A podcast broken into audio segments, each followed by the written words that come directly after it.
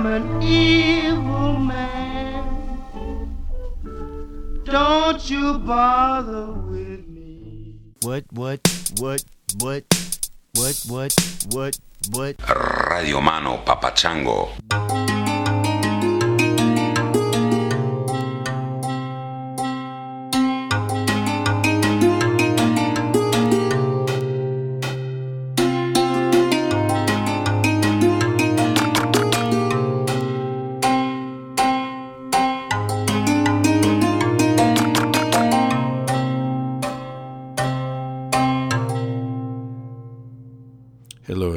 I'm coming to you from Topanga Canyon, California this week. Home of the Mansons and, uh, I don't know, Crosby, Stills, Nash and Young, I think, lived back here for a while. It's it's this funky hippie bubble uh, around Malibu. You, you drive up the PCH, Pacific Coast Highway, for those of you who don't know Los Angeles. You drive up that beautiful road with the ocean on your left until you get to Topanga Canyon Boulevard, take a right, and wind back into the canyon and start to see the tie dye and the VW camper vans and all the various forms of hippie detritus, debris, interesting things, uh, sculptures, yurts. I encountered a yurt the other day, just walking around looking for somebody. Anyway, if you uh, have been following my progress, you many of you will say, "Why the fuck isn't he in Thailand? I thought he was going to Thailand. What's going on?" Good question, ladies and gentlemen. Very good question. Um, in a nutshell, what happened is that Casilda and I drove down from Portland, Oregon, stopped in Mill Valley for a couple of nights, had some amazing, amazing wonderful times in Mill Valley. One night with Dan Pardi, sleep researcher. You'll hear a podcast episode that I recorded with him coming up soon. And another night with a woman I think I mentioned in the intro last week who hung out with Terence McKenna. We slept in Terence McKenna's bed. We, you know, sort of um, hung out with a lot of these uh, very smart uh, scientist, artist, hippie types in Mill Valley, and uh, you know those are our people. those are I don't I probably sound like I'm making fun of them, but those are definitely our people. Uh, and uh, so we had a great time there, and there were some uh, young people hanging around the house. Uh, and they told me, uh, those of you who are looking for a way to travel around the world and don't have the money to do it and don't really know what to do, they told me about two things that were interesting. One was that there are people who go around and work in vineyards. Actually, someone sent me an email about this recently as well. That there's seasonal work in vineyards and uh, really interesting people, and they just show up at harvest time you know, young, sexy, smart people who are traveling. They show up at vineyards in France and Chile and wherever they're they're growing wine, Sonoma, I imagine, and uh, they work picking grapes, and um, you know, and then when it's over, they move on. They take the money and, and cruise along. Some of the people I met last week had done that, and then they were trimming buds, you know, at uh, marijuana harvest time up in Humboldt County, and. Uh, and then they were doing something I think they called WOOFing, W O O F, World Organization of Organic Farmers, I believe that stands for. Google it, you'll find. I'm sure you'll find all sorts of information. Anyway, it's um, it's a way you can travel around and you uh, you go to these organic farms and you work in exchange for food and and a place to stay. And uh, it seems like a pretty cool thing to do. You know, you're going to meet interesting people, you're going to learn some interesting stuff, you're going to eat good food, you're going to do work that makes your body feel good, and uh, it really cuts down on the expenses of traveling. I guess all you have to pay for is your plane ticket and you know your buses and whatever other bullshit. So it's something to consider for those of you who are looking for a way to go out and see the world but don't quite know how to finance it. Look into woofing and uh, in the wine uh, harvesting business. I know when I was in Alaska, there were people who were doing wine, um, apple picking in in Washington State. I don't know if that's still lucrative enough to be worthwhile. I'll leave that up to you. Anyway, uh, so we had a great time. We came down to L.A. and we were going to leave in five days. We were stashing shit in my parents' garage and you know seeing some friends. I did the podcast with Joe and Duncan and uh, saw some other friends here and family. And uh, one of our friends, very interesting cat. Um, I don't want. I, I won't say too much about him, and I won't use his name because I don't know that he wants his name used. But he's a very interesting guy. Uh, Stanford grad, Harvard Law School, high-powered job in some big law firm. And then uh, he and uh, a buddy had always wanted to go to Peru together, so they took a little time off, went down to Peru and um, had an encounter with uh, Mother Ayahuasca, and suddenly everything looked different. And he decided that he was living wrong. And he went back and quit his job and took all this money that he'd saved up and decided to put it toward endeavors that were making the world a better place take you know take the money away from the darkness and and try to finance some light and uh, anyway so he's got a project that he's uh, really excited about it involves um, innovative treatments for uh, people who really need help and I, that's all I'll say about it. I don't. I, will have to talk to him, and, and we'll see. Uh, you know when and what he wants me to say publicly about it. Anyway, it's a big project. He really wanted Casilda and I to be involved in it, and he laid it out. And um, 24 hours before our flight to Thailand, we decided to cancel our tickets and stick around and see what's going on with this. And uh, so that's what's going on. We, you know, our life just took a 90 degree turn uh, in the course of a few hours which uh, initially kind of bummed me out because I was really looking forward to being on a tropical island right now. After you know all the work of getting the book done and all the stuff that was going on, packing up, moving, all that you know, all that stress, I just kept thinking, you know, another week, another ten days, I'm going to be sitting on an island, I'm going to be in a hammock, you know, I was all packed up and uh, ready to roll, and then suddenly, nope, we're going to stay in LA for a while. I don't know how long. It might just be a month. Uh, it might be longer. No idea. So, you know, that was a little, in a sense, it felt like an interruption of our journey. But, you know, then I've been thinking one of the things I like most about travel is the unexpected changes that happen. You know, the the running into someone, the hearing a story that completely changes your trajectory. And that's what happened. So, okay, our trip didn't take us to Southeast Asia and hasn't yet, um, but it's definitely taken us to places we didn't expect. I was listening to Tim, Cassie and I were listening to a Tim Ferriss podcast on the way down. People keep telling me I should listen to his podcast. So I went into his archives and I found two episodes that were particularly interesting to me. One was the Wim Hof episode, The Iceman, um, most of you probably heard him on Rogan's podcast. He's agreed to be on, on this podcast, but I don't want to do it on Skype. I want to meet him. So I said, let's just hold off till I'm in Europe and I'll come up to Amsterdam and maybe even in, do the program with him, the, the you know ice water immersion thing. Um, anyway, that, there was that, and then the other one we listened to was uh, a couple of doctors who work with um, ibogaine and um, some other psychedelic substances uh, treating addiction.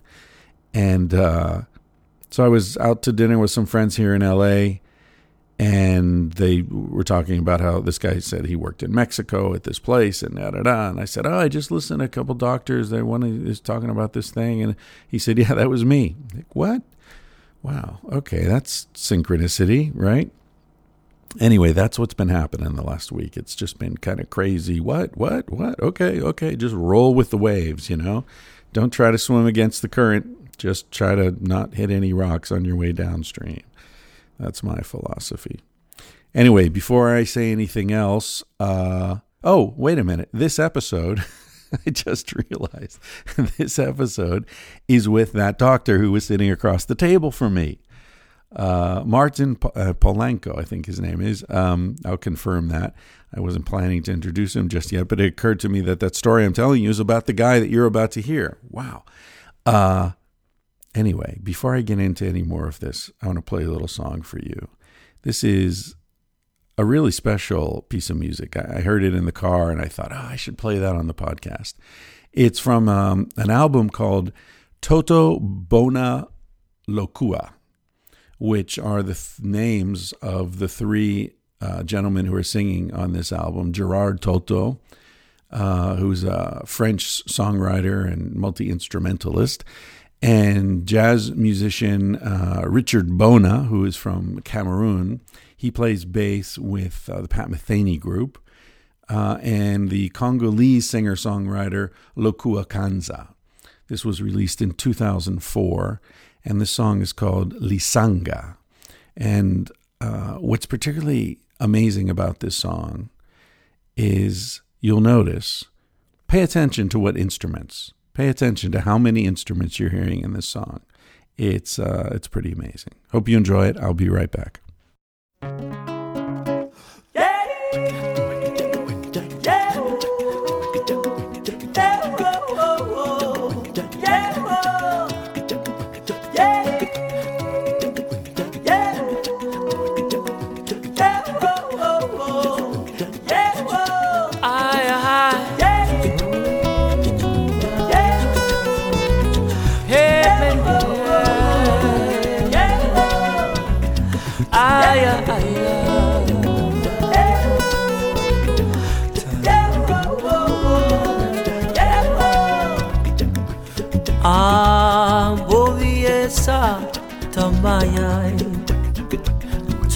Tobamanitina Suput Amaro Boviesa Tango Ibalano. Senano Bandisila eh. Bazukuna de tendele bagan Katoko lodo Bala teke beto lodo Kanembe lodo lodo Bala teke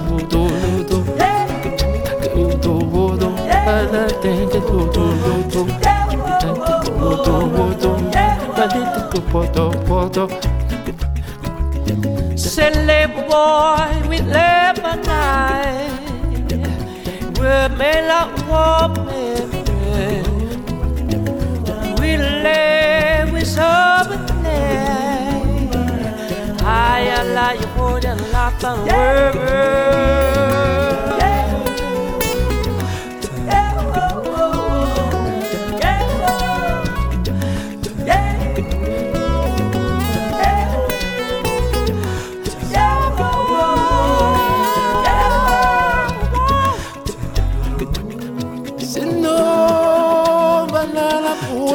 nana You were you like this side.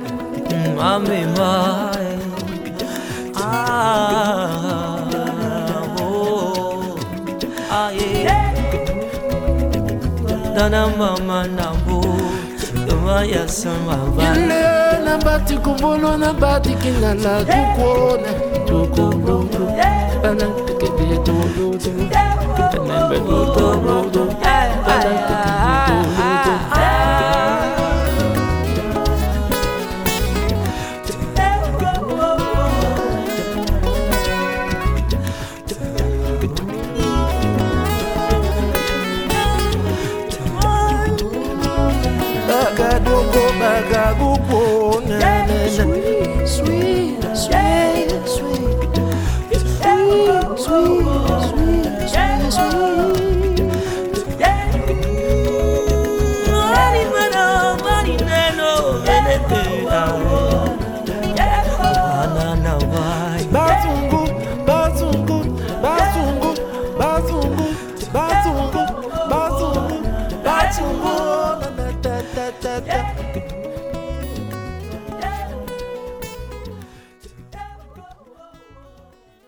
So there you have it. I have no idea what they're singing about, but it's fucking beautiful, isn't it? It's a little bit of bass, a little bit of guitar, and three beautiful, beautiful voices. The interplay of three very different styles and, uh, and temperaments. Love that song. I'll put a link uh, up to the song and some videos and uh, where you can buy it on on iTunes. So, as I said, this episode is with Martin Polanco, who's a doctor, um, educated in Mexico, who is the uh, medical director of a clinic called Crossroads Treatment Center in Tijuana. And what they do is use um, ibogaine, which is uh, a drug that's derived from uh, the iboga plant, which is native to Africa. It's an extremely strong hallucinogen and has uh, an amazing capacity to help people deal with um, addiction, to break in addictive behavior patterns.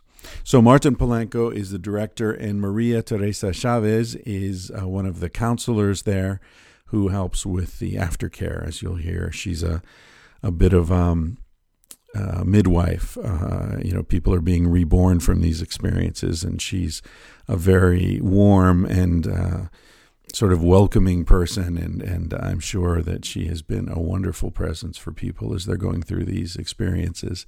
You can read more about the center if you go to uh, Crossroads Ibogaine. That's I B O G A I N E dot com.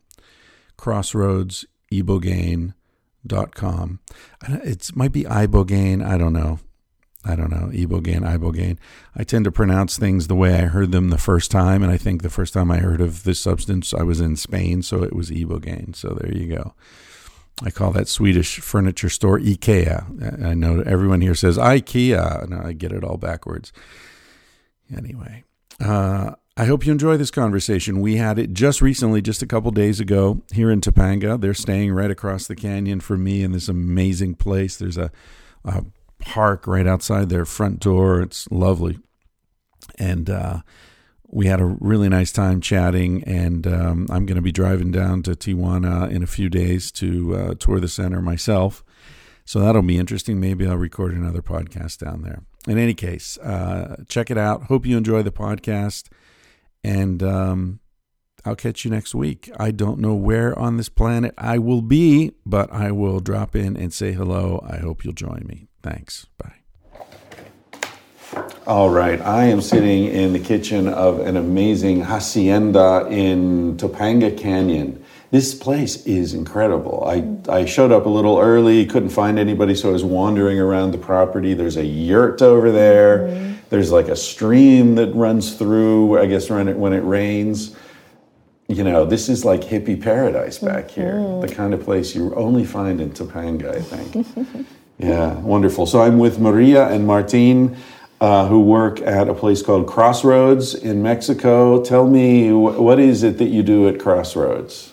So at Crossroads Treatment Center, we treat patients addicted to opiates with ibogaine to help them detox right. and move them into their uh, long-term sobriety with minimal discomfort. And how long have you been doing this? I've been working with Ibogaine for 15 years. 15 years. Mm-hmm. Wow. And you so you're an MD and you did your medical studies in Mexico. Correct. And what's the feeling in Mexico for using these sorts of you know, last night we were talking I should I, I should step back a little bit and say how bizarre this is that we're sitting here talking because as people listening to this podcast know Casilda and I left Portland, drove to LA and along the way, uh, I, I, decided I'm going to listen to some podcasts because I rarely, I don't have time to listen to podcasts because when I'm working, I'm writing, so I can't listen to people talking. Mm-hmm. You know, I don't have the sort of work that allows that.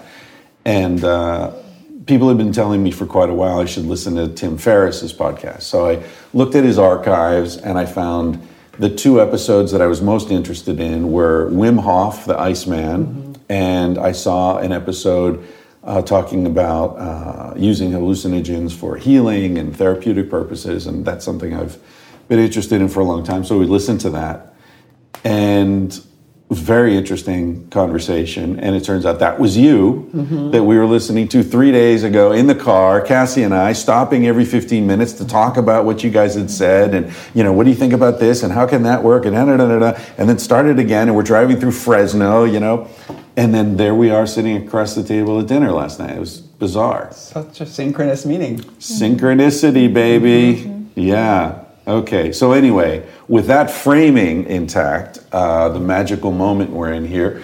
Um, yeah, I was I was gonna say I was asking you about the cultural attitude toward these things in Mexico.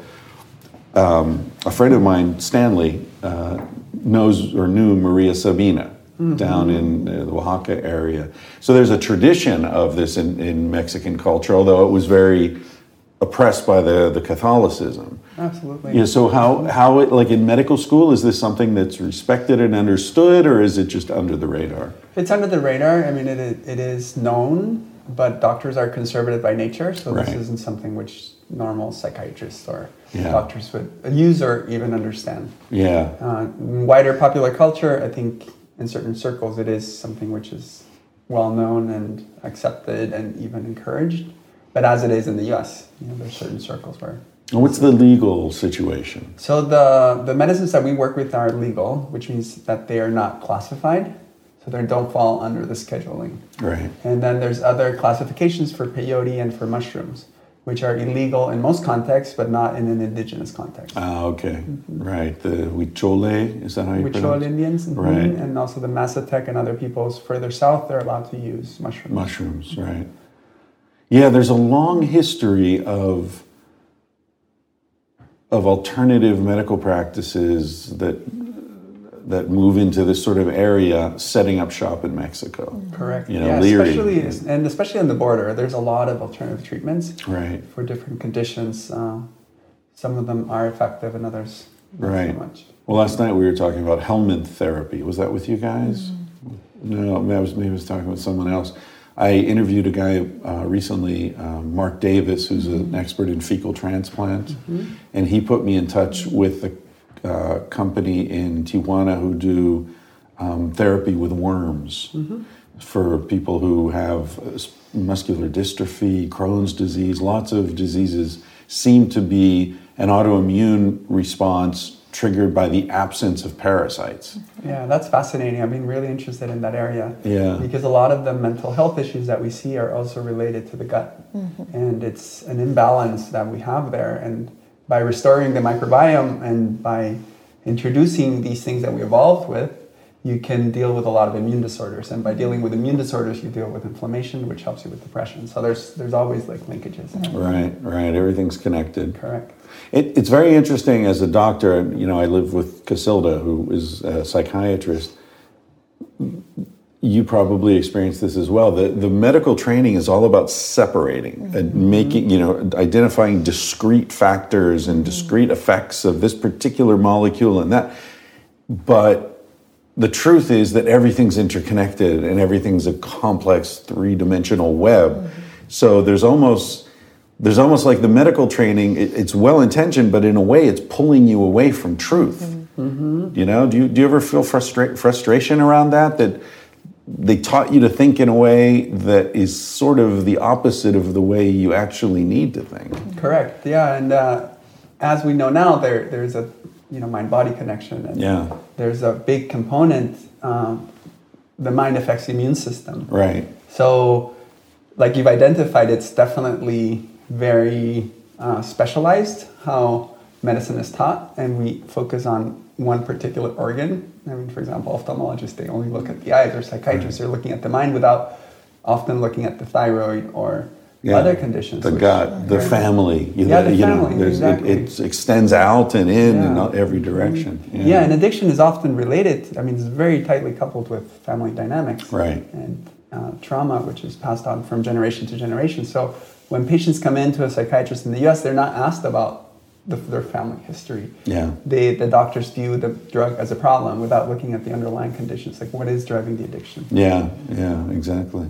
So, Maria, what do you do down there at Crossroads? So Where, where's it located, by the way? Well, we have two d- different locations. Oh. We have got the clinic, which is in Tijuana, and then we've got a beach house that's in between Rosarito and Ensenada, where we do all the integration. And we also use um, the 5-MeO DMT down there, which is a medicine that we use after the ibogaine to help them with the whole integration. It kind of really it pulls the whole experience together for them. There's five EM, what is it? Five 5-MeO. MEO DMT. DMT. Is that the same as the DMT that I'm familiar with? No, is- oh, most okay. people are familiar with NN-DMT, Uh-huh. which is a different molecular structure. They're definitely cousins. They're very related, but it's a very different experience. Ah. NN-DMT is a very um, kind of geometric. There's lots of lights and colors and carnival ride kind Right. of experience. That's the kind of DMT that's in ayahuasca. Right. And this is what we call the God molecule. So I describe Ah. it usually very simply because you can't really ever prepare somebody or describe this to them, but I call it a catapult into God consciousness,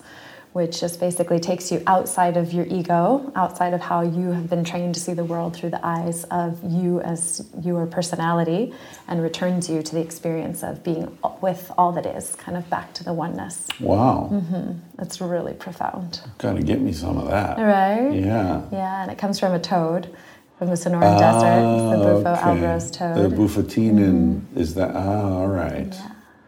So Right. yeah, I run the therapeutic department down there, which you know, once again, these medicines are such amazing tools. But that's what they are. They're tools. You know, Yeah. They're kind of tools to up the same mountain. Something that you could use deep meditation or other type of work to to access. It this just allows a really direct connection for people to start to work with their own consciousness. And How again, long does it last? the 5-MeO? Yeah. It's pretty quick. It's a very, like I said, it's a catapult. And uh-huh. I actually call the bed that we use a launching pad because it's, you know, by the time you've inhaled the medicine, it's really starting to take effect. It's usually about 15 to 20 minutes for the oh. really intense part.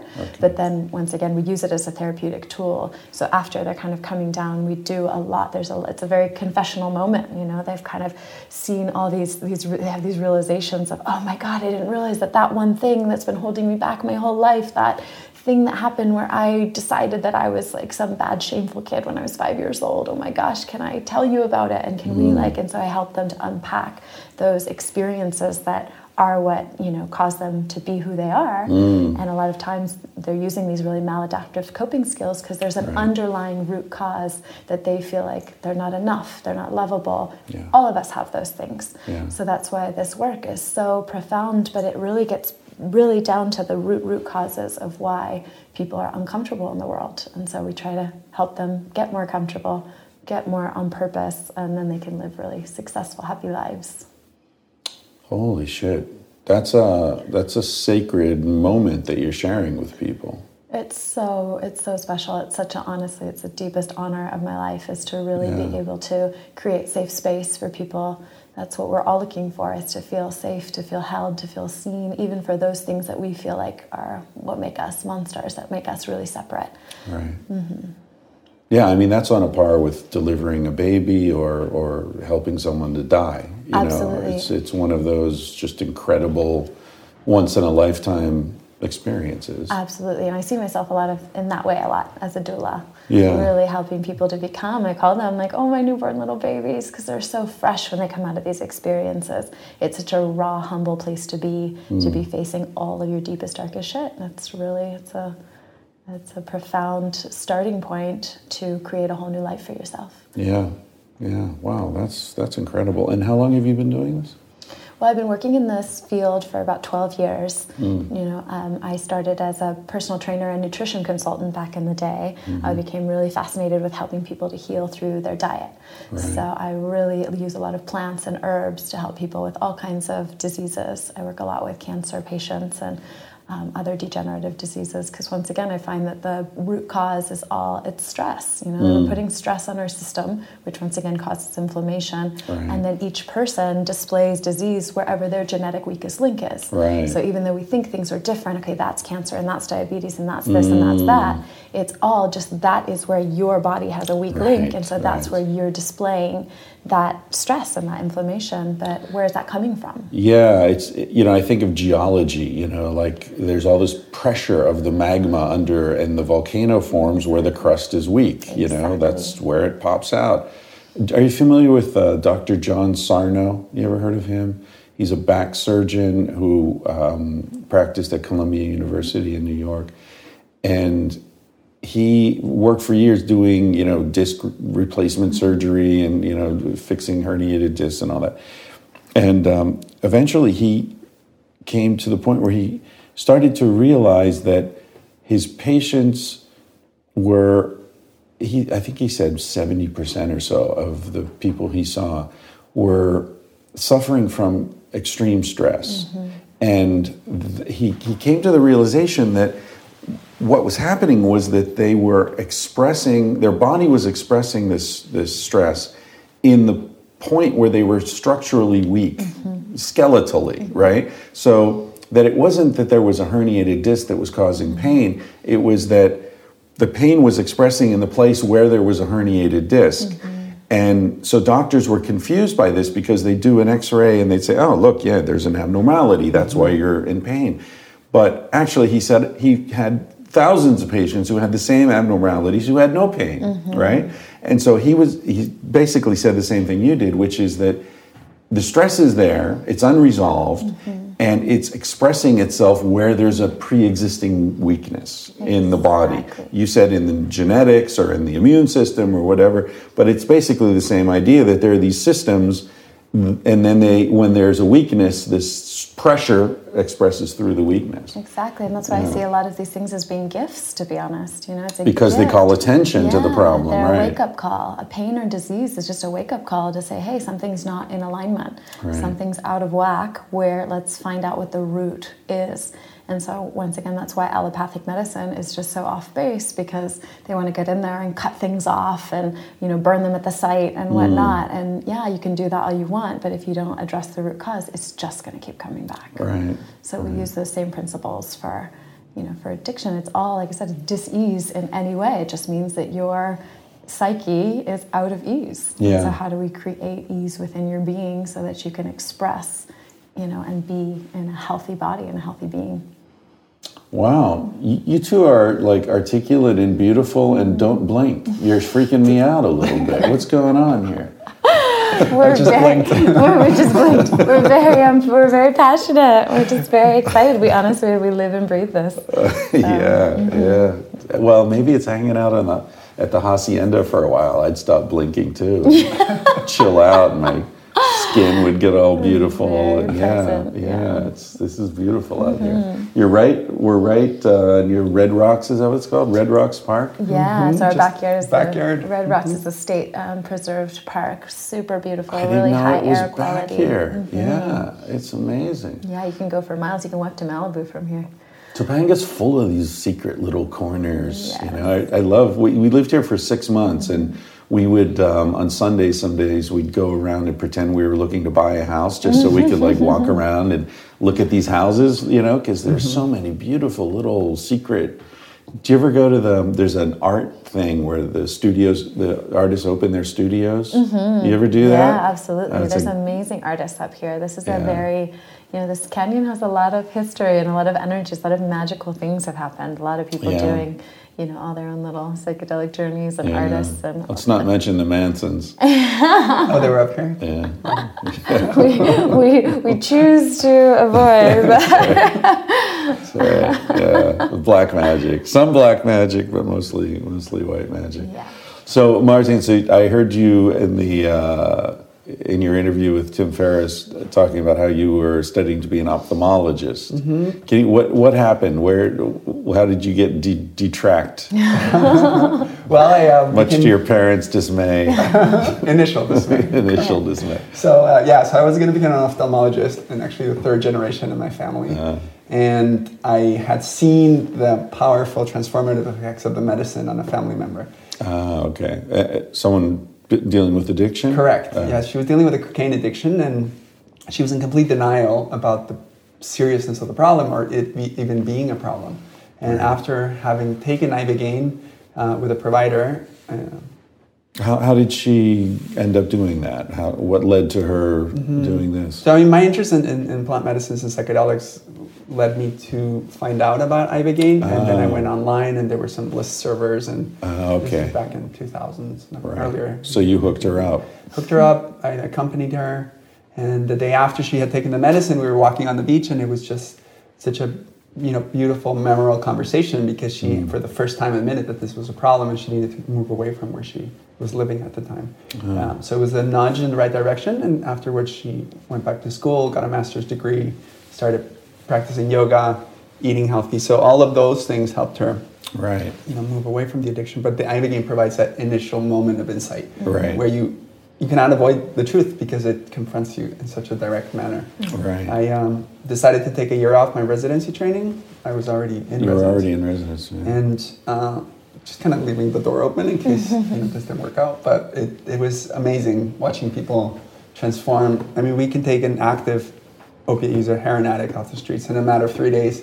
They are no longer craving, they're no longer withdrawing. I could literally put heroin in front of them and they would not touch it. Right. And in Western medicine, there isn't anything like that. That, that Yeah. shifts and that transforms the addictive mind to being non addicted Yeah. of course, you have to integrate that experience to achieve long term sobriety, and that's where aftercare comes in, and coaching, and just uh, the, a lot of the work that Maria and Deanne do in terms of preparing people for, for their reality, because there's a lot of wreckage that they leave behind, Yeah. And there's just a lot of things pulling them back into the addiction. Right. So it, it, it does take, it's two different skill sets, to getting clean and staying clean. Yeah. Yeah. And- Yeah. That's that's true. You can you can join the gym and then you have to go to the gym. Yeah. Yeah. Yeah. Do you uh, so you working primarily with addicts at this point? Yeah, that has been our work, uh, primarily with addicts. I, by the way, I don't like using the word addicts. addicted individuals. Addicted People- individuals. people with well, there are too many fucking syllables in addicted individuals. I'm sorry. Can't say that every time. Yeah. Uh, but so everybody should just know. If I say addicts, I mean addicted individuals. Because yeah, addicts addicts is an identity. I'm an addict, and that falls into the whole addiction as disease model. Yes. Um, how do, what's your attitude about that? The the disease model of addiction. Well, Do, do I have- think that, that there's a big genetic component Mm-hmm. to addiction, maybe 50%. Hmm. But so there's a predisposition there's that a some people have more or less. If, if you're anxious and you're depressed, then drugs are this wonderful solution. I mean, the first time somebody with depression takes an opiate, they feel great. And they have one, obviously want to repeat that experience. Right. Yeah. But what determines if they're using drugs versus gambling? Well, I, I also think that there's a there's a big contributory factor in early childhood trauma. Mm-hmm. And by trauma, I don't mean you had to be beaten or raped or something super serious. It can just be benign neglect. You Right. You weren't loved the way you needed to be loved. Right. Mm-hmm. And we all have these childhood issues that we're dealing with. It's just that people who gravitate towards drugs, I mean, there's a, a lot of people take drugs, but only a small percentage become addicted. Mm-hmm. Right. So it's not the drugs, it's something else. Yeah. I was just reading uh, a couple days ago about Rat Park. Yes. Bruce Alexander's Yes. research. God, that's so. It's just mind blowing. You know how it. So for people who, who aren't familiar with this and you know don't have time to Google it, uh, Bruce Alexander was teaching at uh, Simon Fraser University in British Columbia, and he was looking at all these these uh, studies that seemed to show that certain uh, substances were so addictive that rats would prefer the substance over food. Correct me if, if I'm wrong about any of this. Um, and he found he was like, well, wait a minute, I, is anything really that addictive? You know, so he his theory was that it was the cages, that the fact that the rats were living these miserable lives in these tiny little cages in isolation with nothing to do. They were bored out of their minds. So you introduce some drugs, of course they're going to take the drugs. It's like, you know, if you introduce coke in a prison, everybody's going to snort the coke. What else are they going to do, right? So he created what he called Rat Park, which was a much larger environment and allowed the rats of both sexes to mate and to run around and they had little balls and t- tunnels and things to do and all this stuff. And then he ran the same series of tests and found that generally the rats would try the drug and then avoid it. Mm-hmm. They weren't interested. Mm-hmm. So th- they weren't bored mm-hmm. So that falls into my whole rant which is that it's the modern world that makes us want to be addicted to whatever. And and it's funny how like there are addictions that are identifiable, mm-hmm. right? Gambling and heroin or whatever. But then, you know, somebody who's just got, you know, 500 pairs of shoes, mm-hmm. We don't call that an addiction, but it's mm. just as irrational and wasteful mm. and strange. Absolutely. Yeah. Well, there's mm-hmm. a there's another theory about that around addiction where it's you know they call it it's it's a bonding. It's just you know human beings are meant to bond, and if they're not bonding with other human beings, they're going to bond with something Ah. that makes them feel good. And so all these things are is that the human the the person is uncomfortable. They're uncomfortable in the world. They don't Yeah. feel accepted. They don't feel like they belong.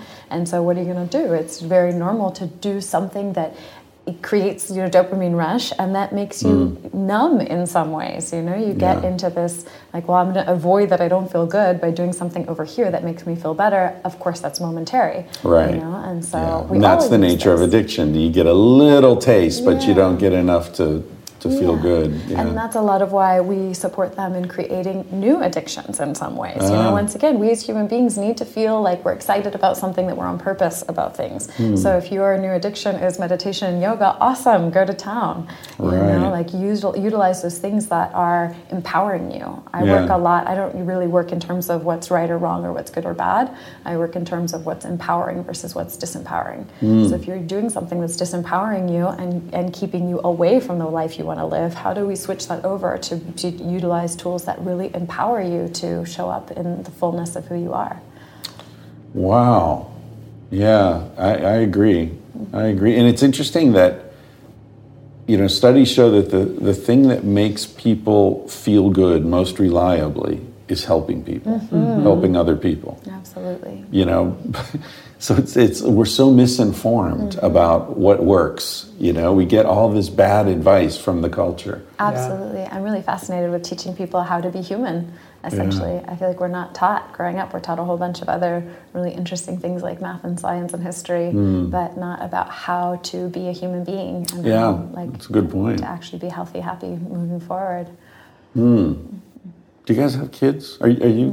Mm. You don't have kids? Mm-hmm. Because uh, I mean, that's you talk about teaching someone how to be human. You know, mm-hmm. like anyone who has kids suddenly has that responsibility, and most of us don't know it ourselves. You know. Absolutely, which is why I work so deeply in education. I actually uh-huh. have been working on a nonprofit for children for many years that uh-huh. teaches conscious education to children um, and to parents because we just don't know what we don't know. We've, we've grown up in like really interest in a really bizarre world. To be honest, we're taught mm. all kinds of really strange things that are just not true. Did you grow up in Peru? Did you say last night? Well, I was born in the U.S., but my mom is from Venezuela and my oh. dad is from Peru. So I definitely spent a lot of time in South America, and that's a massive part of my kind of oh. bond with the different indigenous medicines and all that. Like really working with the medicines from the land and getting to see what life is like outside of the U.S. The U.S. is just such an interesting bubble. it's such a bubble. I've never. That's a nice way to put like it.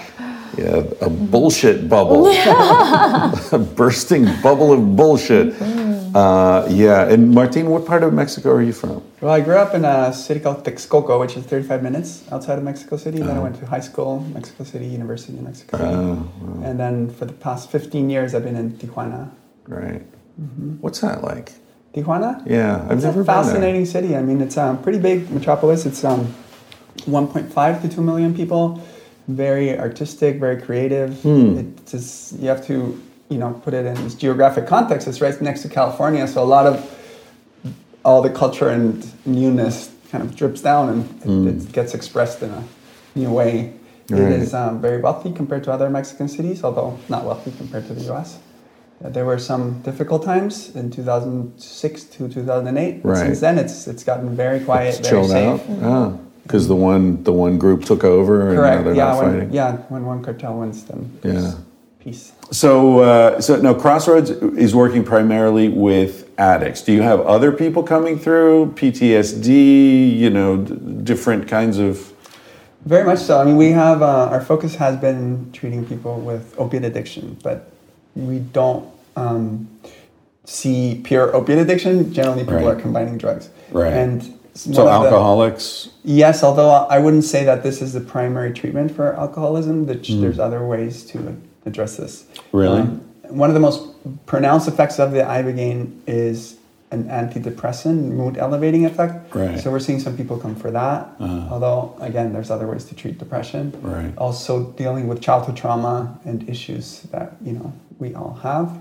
So we have two programs. One is the addiction program, which is longer, and then we have a psychospiritual program, which is for people who don't self-identify as addicts Right. Okay. and who don't have substance abuse issues, at least not currently. So I could I could come there for the treatment without necessarily having Correct. any addiction. Provided that you pass all the medical screening and that everything checks out. So it's I could do it voluntarily. Mm-hmm. yes. Yeah. Oh, okay.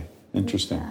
And uh, how long is that that sort of program? So you can do it just as I'm, because I'm sure people are listening to this and saying, mm-hmm. "Well, you know what? I'm not addicted, but I feel stuck in my life, and mm-hmm. I'd like to do this, but I don't want to."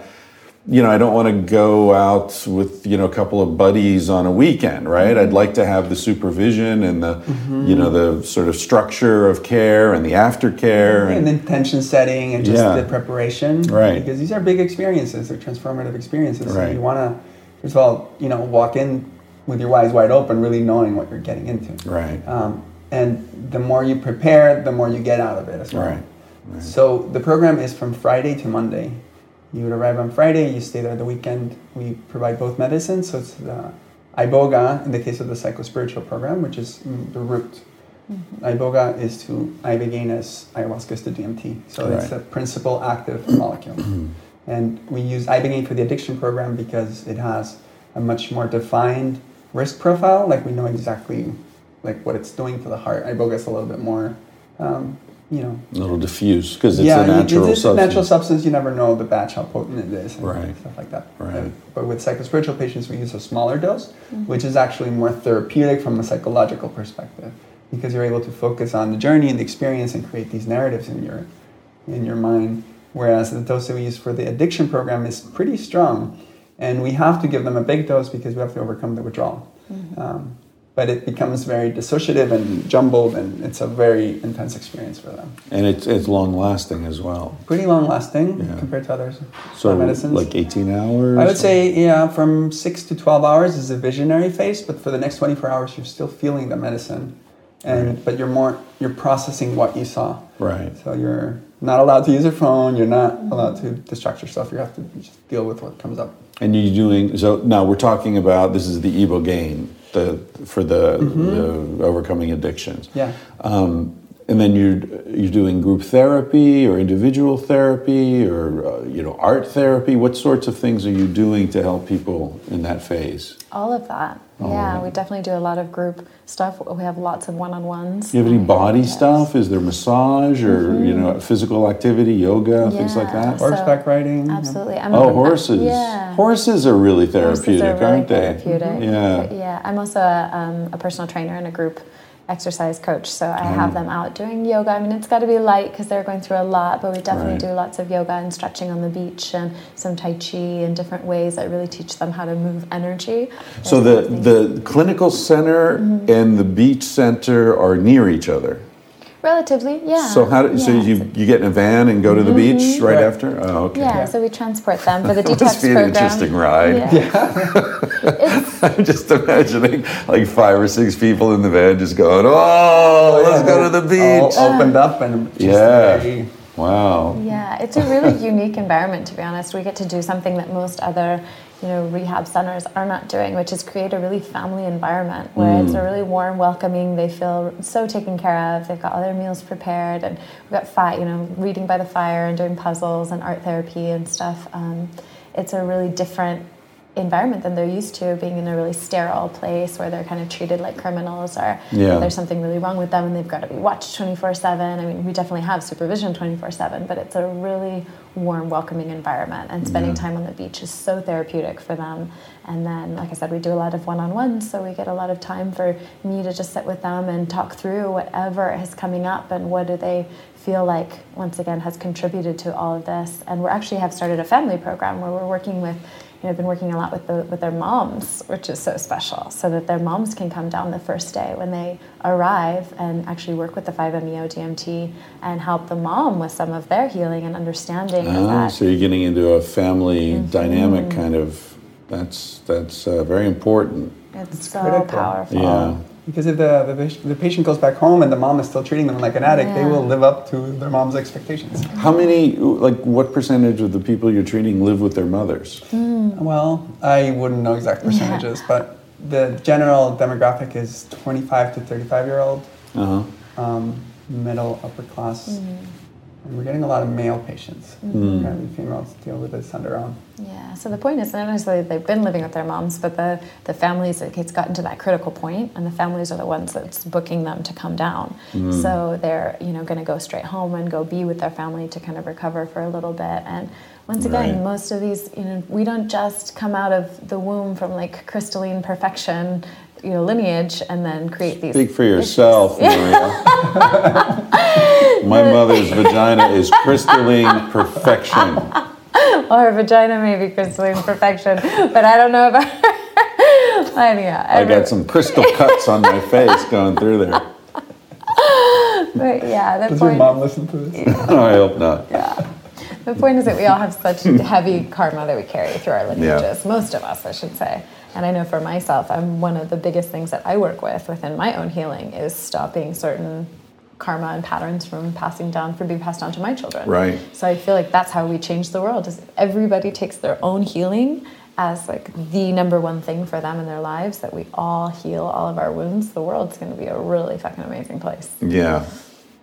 Yeah, that's true. That's, yeah, I mean, it's amazing the epigenetics and how, uh, you know, people whose grandparents suffered from famine are more likely to be obese. Yeah. You know, like what is up with that? You know, or or just extreme stress two, three generations back has effects.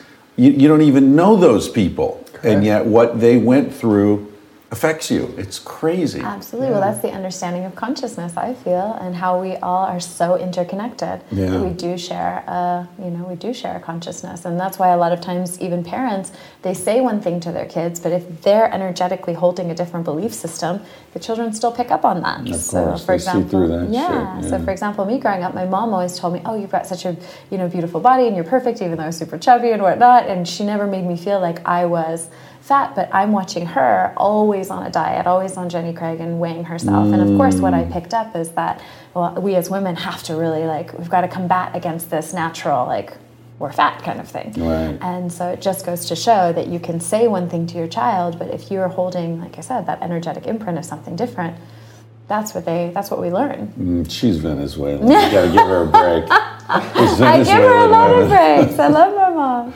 I'm just using that as an example. I love you, mom. if you're listening. Even if your vagina isn't made of crystal. Uh, yeah, I'm not sure if a crystal vagina is a, a dream or a nightmare. Now that I think of it, depends if you're coming or going, I guess, right? anyway, Either.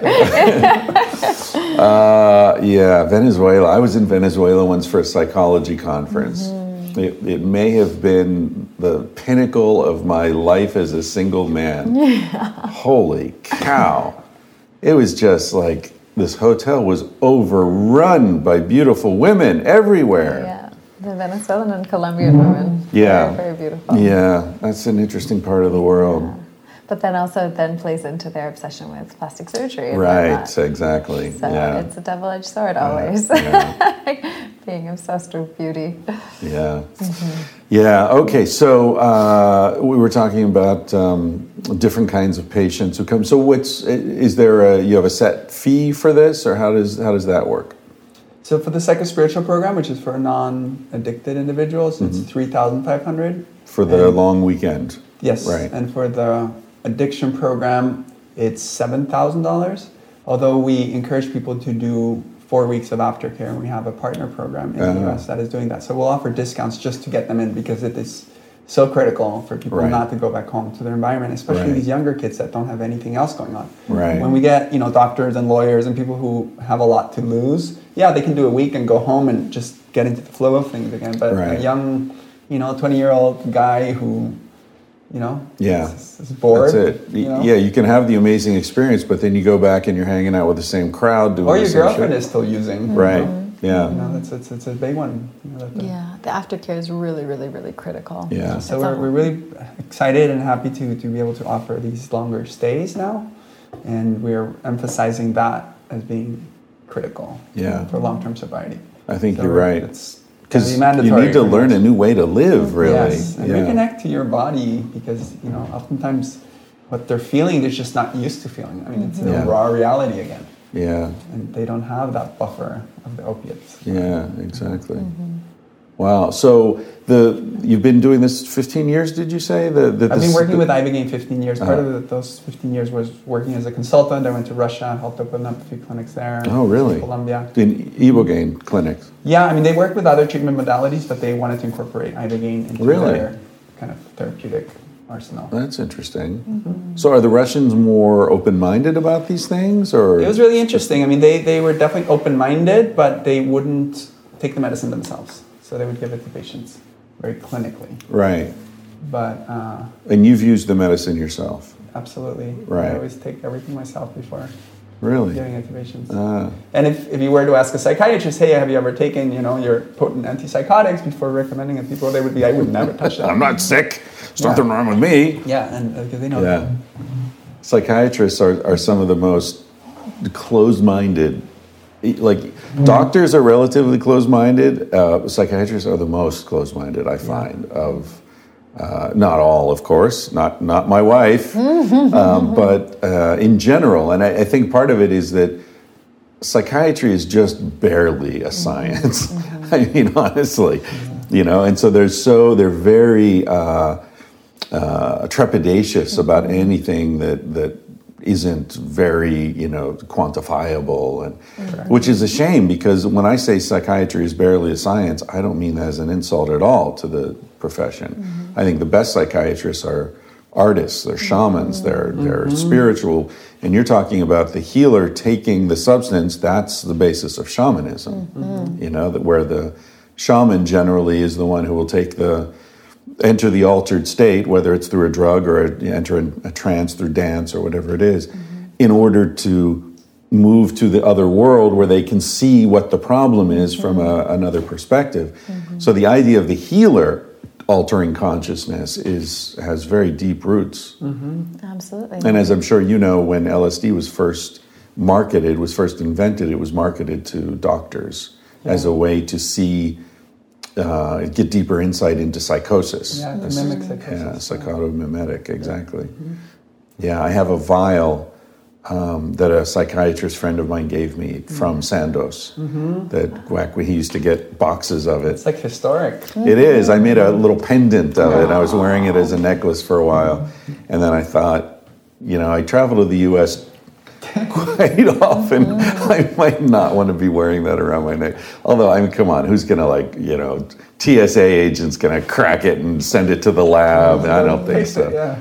Yeah, yeah, it's probably still. I'm sure it's still good, right? LSD doesn't degrade. Mm-hmm. So if you ever see me in an airport, that's not LSD I'm wearing around my neck. Good disclaimer. I see Maria's taking notes over there. What What do you got? On, you have something you want to talk about? Oh, I was just talking about more our. I wanted to talk about the veteran. Uh, Oh, good. Okay, I didn't know if that's what I was sort of edging toward, but I didn't know if if that was something you're ready to talk about. Well, I don't know if he's ready to talk about it, but I want to. Oh, rock and roll.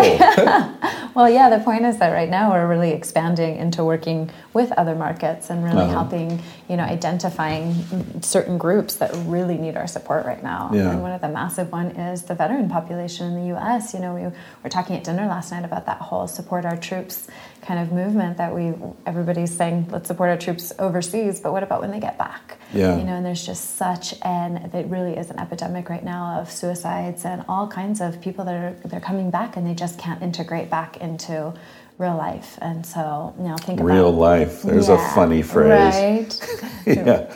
Yeah. I mean, one of the problems a lot of them have is that normal life, another Yeah. silly phrase, feels unreal after the heightened experience of mm-hmm. being in a war zone. Yeah. Absolutely. And that by itself can cause PTSD. you Yeah. know, from, from going to being outside with a mission, with purpose, with your buddies, to being confined in a home with your wife and your kid. I mean, that mm-hmm. itself is a stressful Yeah. shift. Yeah, definitely. Yeah, there's there in this book I have just am sort of wrapping up now. There's a, a section where I talk about disasters mm-hmm. because the, the the argument that I'm making is that the vision of of human nature that we're given is false. It's mm-hmm. like the neo Hobbesian view that you know, were nasty. Before the state was there to stop us from killing each other, mm-hmm. life was solitary, poor, nasty, brutish, and short. Oh, right, this mm-hmm. famous phrase. And so the, the premise is that we're these like chimps, to use our friend Mikio, is like chimp consciousness. Um, but when you look at what actually happens when the state is removed in a disaster like an earthquake or a, a war or a, you know a flood or whatever, tsunamis, all this stuff, what happens is people don't run around looting, raping, and pillaging. They start helping each mm-hmm. other. They help strangers. They mm-hmm. they take children into their homes and strangers into their homes. All this beautiful stuff happens, and then people look back at those times as the best times in their lives. Mm-hmm. And so there's this disaster studies is actually a, you can get a degree in it. You know, it's a form of uh, it's a subspecialty in uh, sociology. And the guy who started it at the end of his career uh, was asked what you know last words he had to impart to the field, and he said, "Well, you know, after all these studies I've done, all these people I've met, I realize now that the true disaster is normal life. Mm-hmm. It's not the it's not the tragedy. Mm-hmm. Tragedies, people die. That's true, but the people who survive, mm-hmm. they find community." It's normal life where people are isolated and alone and have no one to turn to and no connection. So these guys who are in a war, yeah, they're getting shot at, but they're they love their their buddies. They love the people that are protecting each other. They they you know I read this interview with um, uh, the guy who wrote the Perfect Storm. You know that guy. Uh, I can't remember his name right now, but he was embedded with troops in, in Afghanistan. Mm-hmm. And they said, they said, why are these guys doing this? Because they don't know what the war is about. They have the pipelines or the, you know, geopolitical. He said they do it for love. Mm. That's why they fight mm-hmm. for love. Mm-hmm. So then you come home and like, well, that love, that level of love is gone. And that level of purpose. Yeah. You know, and that's another thing that I find. Like we as human beings, we are such creative visionaries at our mm. core. And once again, in our upbringings, we're not taught that we have that that freedom to explore all those different ideas that we have and to have a purpose that we've maybe never seen anybody else have. Yeah. You know, we're very much taught like, okay, you're going to be a lawyer, you're going to be a doctor, something that's a very defined Right. um, career, as opposed to just having this burning passion and purpose to do something that maybe seems really off the wall. And so, a lot of what I talk to our um, patients down there is about how do you create a life that's perfect for you that may not look like anything. How do you do that, Maria? really? You forge the path. You forge the path. Forge a path that is perfect for you. You know, that's a lot. We talk a lot about following your happiness, following your bliss. I mean, passion to me is that spirit, God, whatever you want to call it, giving you a signpost that that's something that you should be doing. It's something that you're so passionate about that you know you get into the flow state when you do it. That hours can go by, days can go by, and you just have this burning desire to create something or figure hmm. something out or find a solution. And that is when we're living on purpose, is when we are the brightest expressions of ourselves and we can really help other people. And it's all about, to me, helping other people. You know, I take care of myself really well so that I can take care of other people really well. So someone comes to you, let's say 35 year old guy, uh, he's got addiction issues, he's married, he's got a kid, whatever, has this experience, and you're conversing with him in the aftercare, the support phase, and he's thinking, my life's, my life's, this is my life. Mm-hmm. Are, are you supportive of him leaving his wife and his child? How do you deal with that? Where, mm-hmm. where the changes that need to be made in this individual's life could have really negative effects on other people's lives. Well, I find that at the base of it, we all have to follow our truth. So to me, it's just getting down to the truth. Like, what is the truth of that person's heart? You know, if we're living in places that are not true, that's nobody's happy in that situation. Once again, we're talking about that energetic imprint. If you're Yeah. um, in a miserable, if you're feeling miserable about your marriage and your family life, well, then your spouse and your child are probably feeling miserable too. Yeah. So how do we create a, a like I said, I talk a lot. I talked about this last night. but I my brain works a lot in win-win. How can we create win-win situations? Which means that there may need to be a change, but it doesn't need to be looked at as a detrimental change. How can we support that what's in the highest and best for everybody? So yeah, I, de- I definitely, you know, radical changes sometimes need to be made, and uh, that's not a, a bad thing. We all oftentimes look at life as though, okay, we need to settle on one thing, and that's the thing that we do for the rest of our lives, whether that be that marriage or that career or whatnot. And we, just as human beings, are just we're so dynamic, and sometimes something is for just a certain window of time. Um, you know, I definitely don't willy nilly go say, yeah, go ahead and go home tomorrow and leave your wife. It's like, yeah, but let's talk about that. Like, I'm all about having those conversations. Right. What is it that's making you unhappy in your marriage? What is it that you have a belief system that says, well, this marriage is this thing that I don't have? What is it? You know, a lot of times for men, they feel trapped. They don't feel like they can express themselves. Okay, is that a conversation that you could have with your wife around these are some needs of mine that aren't being met? How can we create a dynamic relationship that works really well for both of us? Does that mean, once again, going straight into like, you know, being able to sleep with other people? Maybe not, but maybe that means we get to travel separately and we get to have our own friends and, you know, doing, having more, more just almost energetic freedom is what we're usually all looking for. Or at least I get to watch porn. I can't understand those marriages where it's considered cheating to watch porn. Are you kidding me? Come on. I had a long conversation with, with as a famous person, I won't say his name, but I was at this party and I went to the kitchen and I, I didn't know who he was at the time. And uh, I was getting a beer and he's like, hey, you're that Sex at Dawn guy, right? And I was like, yeah. He's like, what do you think? Is it cheating when I watch porn? Because my wife, who's standing right there, she thinks it's cheating. I don't. I think it stops me from cheating. I, and, and we ended up like two hours talking with this couple about his porn uh, habits. And then later uh, they left, and somebody was like, "Do you know who that was?"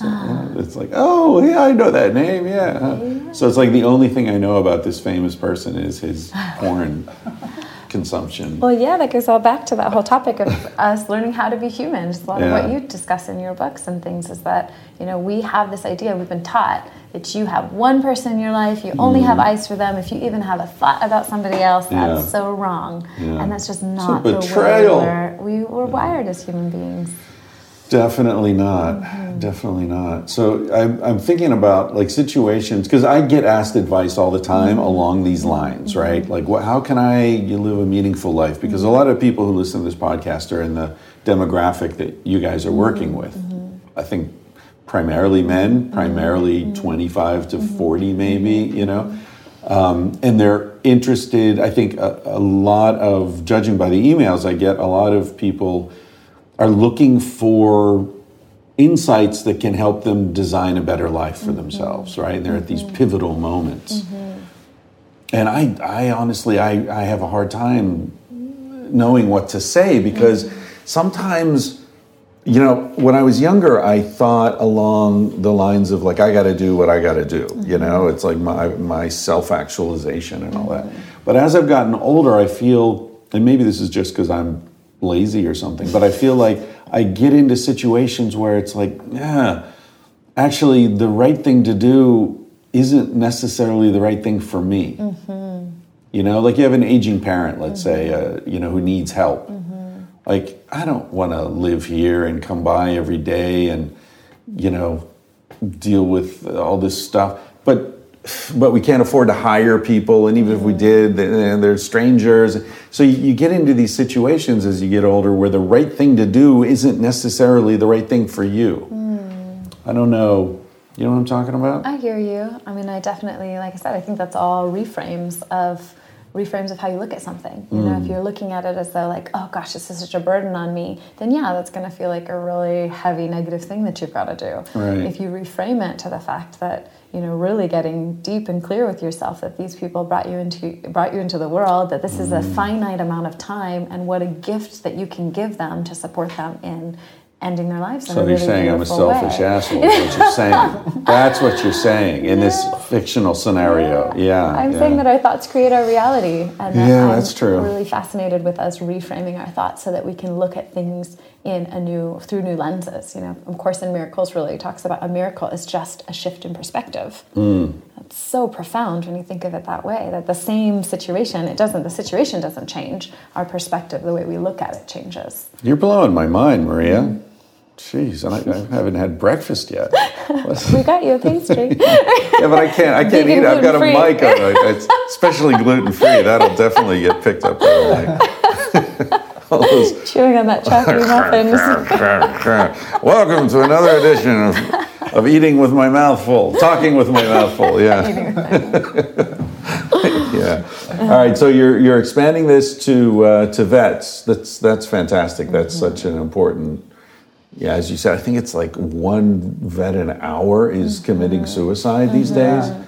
And they don't even count the overdoses. I mean, these are just uh, suicides. Right. These straight up, Yeah, you know, gunshots. it's very clear. You know, there's Right. a letter, and they you know, did something, but Yeah. a bunch of over- overdoses as well. So yeah, we're building a hospital for treating these veterans. Oh, really? New. We want to be able to offer all this integrative care and a holistic model of looking at the whole person. Right. And you know, doing microbiome restoration, doing flotation, Right. doing. Oh, you're doing flotation. We want to be able to offer all of these different things, which we know that Nice. work, but are not being put under one roof. So we want to be able to have all of these services where they can get assessed, you know, from an X-ray to the labs to even dental. I mean, dental is such a big one for addiction Mm. because going back to the inflammation, if you have an abscess or if you have cavities, then your body's going to be inflamed. You're going to be depressed. You go to a psychiatrist. Sure, you're not even going to ask you if Yeah. your teeth are rotten. Right. He's going to just give you an antidepressant, Yeah.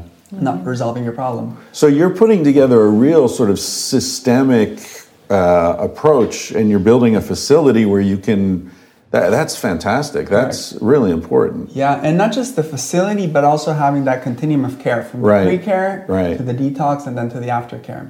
And I think for aftercare, not just giving people meaning and purpose, but also teaching them skills mm-hmm. Yeah. and mm-hmm. having them work the mm-hmm. land. I think one of the big um, problems with current rehab is that there there's no like physical activity where they actually work up a sweat. Right. And especially with with farming, it's it's so therapeutic because you're watching something grow, you prepare food with people, you you have that sense of community which is lacking in the modern world, and that by itself can heal PTSD. Having somebody working on a farm. Mm-hmm. Yeah. And we want to be able to offer that to veterans where they come in and then they can stay with us for three months just learning Like a do, permaculture. do you do like a, any sort of work study thing where, like, let's say somebody's a carpenter that they can come and, you know, get a discount on the on the price by building something, and do you do that sort of thing yet? we want to be able to offer that. yeah, correct, yeah, Mhm. that could But be mainly giving them a, a place where they can study permaculture. Mm. And, and permaculture, you know, means a lot of things to different people, but Yeah. Just having that skill set that they can then take home and apply in their communities. yeah, Yeah, and reconnecting to the land. Like I said, lot, I feel like a lot of this is is disconnection. All these Yeah. issues, quote unquote, all of us have such a disconnection from where we came from, and connecting with nature. I mean that. You know, for myself, I actually suffered from very, very severe depression when I was younger. I was about 16, 17 years old, mm. and I was suicidally depressed. And I just did not believe in taking medicines or going to see, you know, the psychiatrist that they tried to take me to was some 60 year old overweight white guy who didn't even look me in the eye. He talked to my parents as though I wasn't even in the room. Really? So that to me was like, okay, obviously this isn't the answer, but what is the answer? So I just intuitively started spending time in nature. I mean, days on end, I would just sit at the bottom of a tree and just connect, not even knowing what I was doing, not knowing about mindfulness or meditation, just reconnecting to the electromagnetic grid of the earth calmed my nervous system, got me really still and really present and able to receive these kind of downloads that I realized you know, like I said about food, I had a very severe eating disorder. And one of the biggest downloads I got from spending time in nature was how healing nature is and how I could use plants. I could, if I could reframe my relationship around food from being my enemy to being my medicine, that I would mm. heal my entire being. So I just became obsessed with nutrition in that way, but really about the plant, like how powerful plants and herbs are. And part of that is also the growing and the cultivation, the understanding of life cycle, and understanding how abundant we are. You can walk outside, and if you take a wild foraging class, you can eat forever for free if you know how much food is just available right outside our front door. and it's so much more nutritious mm-hmm. than the stuff that's commercially grown. Absolutely. Yeah, so you can eat much less and, and actually be far better uh, better off. Yeah, Absolutely. Do pe- you know? I'm thinking about this experience. I'm imagining going through this experience and the cleansing and the the rebirth and the the sense of hope and all these wonderful feelings that uh, are being generated. Do you get people falling in love with each other down there? I mean, you must get a lot of transference, I imagine. You know, people falling in love with you. Um, but are people, do, you know, are couples forming? Uh, You're not getting many women, I guess, so probably not a lot of that. Yeah, we, I mean, we set a really strong container down there, Oh, so okay, it really good. is. It's so much about the intra, like the introspection time. You know, this whole week for them, essentially, especially during the detox. Once again, they have no phones, no access to email. It's really such a time for them to go deep within. Right. And so we do do group activities, but you know, the ibogaine also it's a difficult experience for them. They don't feel good. They're nauseous. You know, they're definitely coming out on the Saturday after the 5-MeO feeling super bright and shiny. But um, yeah, we all work so much with their life experiences that uh, yeah, I haven't had that yet. That there people are kind of bonding that way. Definitely, a lot of the guys form friendships and things like that, which is awesome. Yeah. But I haven't had any And very therapeutic to be able to take that friendship back. you know, Absolutely, absolutely. I mean, we're we really run a beautiful. I mean, that down there we're watching all kinds of documentaries on like neurons to nirvana, all talking about psychedelics and consciousness and how your like I said, how your thoughts create your reality. This is some new information to these folks. This isn't you know people like us who are psychonauts who've been in this forever. Right, This is their Good first point. taste at seeing something so much more that there's so much more out there and so for them to have an ally and a, you know some buddies that they um, that believe in what they you know that they have been through what they're they've just been through is is pretty invaluable which is another reason why the aftercare is so great because then we're compounding all these folks that are going through similar uh, experiences Yeah. and they can support each other moving forward And we want to do brain scans on veterans before and after Ibogaine Hmm. because we, we have done one scan so far and the changes were profound. Really? And by having these scans, which are uh, SPECT scans, they show um, marked changes in the areas that are involved with anxiety and that light up with PTSD. So we can demonstrate from a scientific perspective with a with a map basically Yeah. what are the changes. And it's very hard for Western science to argue against that because they can they can tell us all sorts of things that these medicines don't work. But once we have that data, it's very uh, very clear. And these are these are permanent structural changes? No, they're functional They're changes. functional. So it's what parts of the brain is activated. Correct. So do you have them thinking about the same thing before and after, or how and do you? just also you- baseline, and, and it's actually three scans. so baseline. one is going to be afterwards, and then another one is going to be several months, and then that's going to be the proof uh, that these changes are long lasting. Right. That you mentioned the the long lasting. The Ibogaine has an amazing. What is it? Six months. They look to see how many people have relapsed. Yeah. So Is that the standard measure? Well, that is that is one standard measure. The other one is looking at a year. Um, ibogaine uh, is metabolized into noribogaine by the liver, and that stays in the system for about 90 days. So a lot of the positive effects that we're seeing, the antidepressant effects and the uh, treatment of the cravings, are occasioned by the noribogaine. is it That fat one. soluble? It is fat soluble, correct. Interesting. So I wonder, you know, they say that fat soluble, like uh, THC, if you're gaining weight when you're using a lot of weed and then later you lose weight, you get high You from get it. high. There's a good reason to lose weight. you, you got your stash is like in your ass, right? Desert island, and you still like exactly. it, you know. Exactly. Why is that starving guy so happy? so you're doing a crowdfunding thing. Is it a Kickstarter thing or where? It's on Indigo. Well, it's on a platform called Walacea, which is Uh-huh. a crowdfunding platform specifically for science project. Hmm. We're gonna have another one on Indiegogo, but that's unrelated to this particular one. That's more for the permaculture. And this, so the, the funds you're raising are to finance the the, The brain scans mainly. Mhm. right? Okay, for vets who are coming. For vets who have post-traumatic stress disorder with co-occurring opiate addiction. Right. Okay. Cool. And there are links to to this at your site, I'm sure. Correct. And we'll Yeah. include some links. We'll send you some links so you can put them on. Okay, they'll be on my site at chrisryanphd.com. And your program is what? Crossroads Treatment Center. Tr- crossroadstreatmentcenter.com. Uh, well, the website is crossroadsibogaine.com. crossroadsibogaine.com. Okay, and it's Crossroads Treatment Center. So if you know someone who would benefit from this, uh, get in touch with Martin and Maria and the other people down at Crossroads. And uh, yeah, I actually, again, I don't want to name names, but the first time I heard of you guys was a good friend of mine whose brother was addicted to heroin. And he told me about this place in Mexico where he sent his brother, and it was amazing. And they hung out on the beach, and his brother came back, and his life was completely different.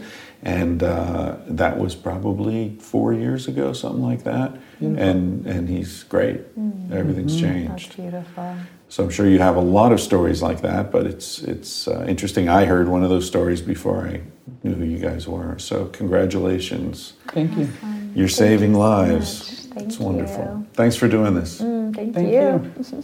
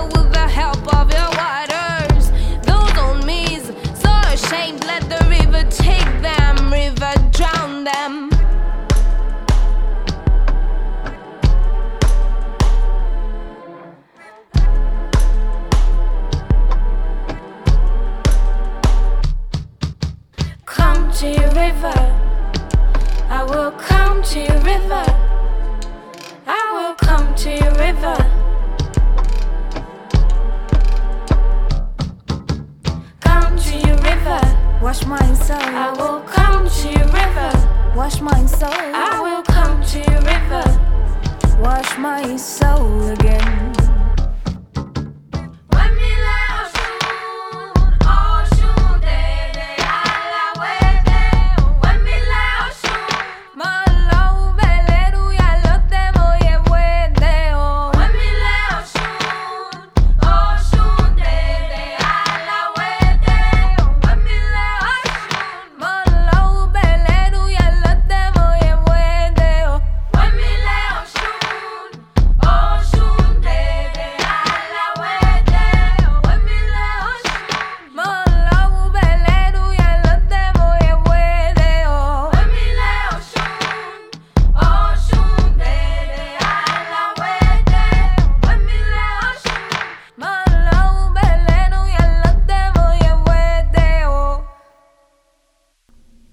Hope you enjoyed that conversation and appreciate your support for the podcast, uh, especially those of you who do it through fundwhatyouLove.com, where you can set it up to take a buck, five bucks, ten bucks, whatever you can afford, whatever you feel motivated to throw at the podcast every month. Uh, you don't have to think about it. It's an ongoing thing. You can cancel at any time, of course. That's fundwhatyouLove.com. That's run by Danny Osment, who also does the sound engineering for the show. You can find him at emeraldcitypro.com if you have any engineering, sound engineering needs. He's great. I vouch for him, of course. He's been doing the sound engineering for this podcast for over a year now, completely voluntarily. Uh, he's a cool guy. So if you have any business you want to throw his way, please do. Thanks to Basin and Range for the opening music. You can find them at basinandrangeband.com. Uh, there's a Reddit tangentially speaking discussion group if you want to talk about episodes, throw a question at me, get a conversation started at Reddit. Just do a search for tangentially speaking, all one word. And of course, thanks to Bennett at Shore Design T shirts, another guy who's been supporting this podcast from the very beginning. When I had about 15 listeners, he was there. He's still there.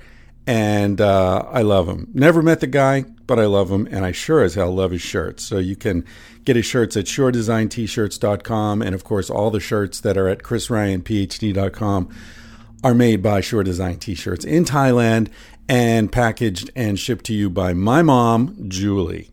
Uh, say hi to Julie if you order anything. She loves it when that happens.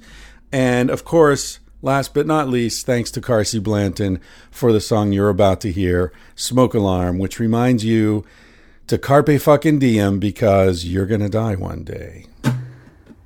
He said, Baby, what's a big deal? Feel what you wanna feel. Say what you wanna say. You're gonna die one day. For example, I could kiss you just because I want to. What's the difference if you turn away? I'm gonna die one day. Why do you waste your time thinking about your reputation? Trying to meet an expectation, wondering what they're gonna say.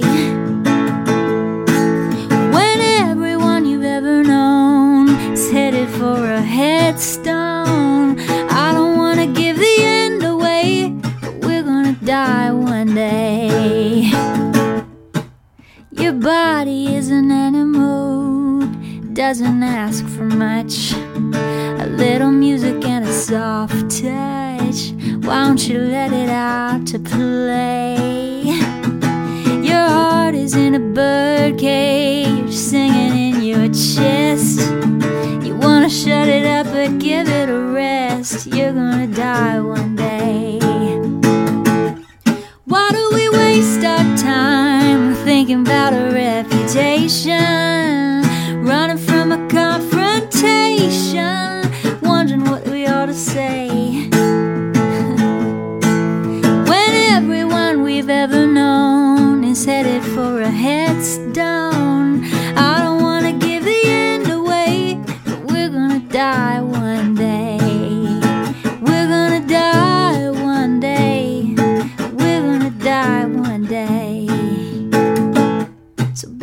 What's a big deal?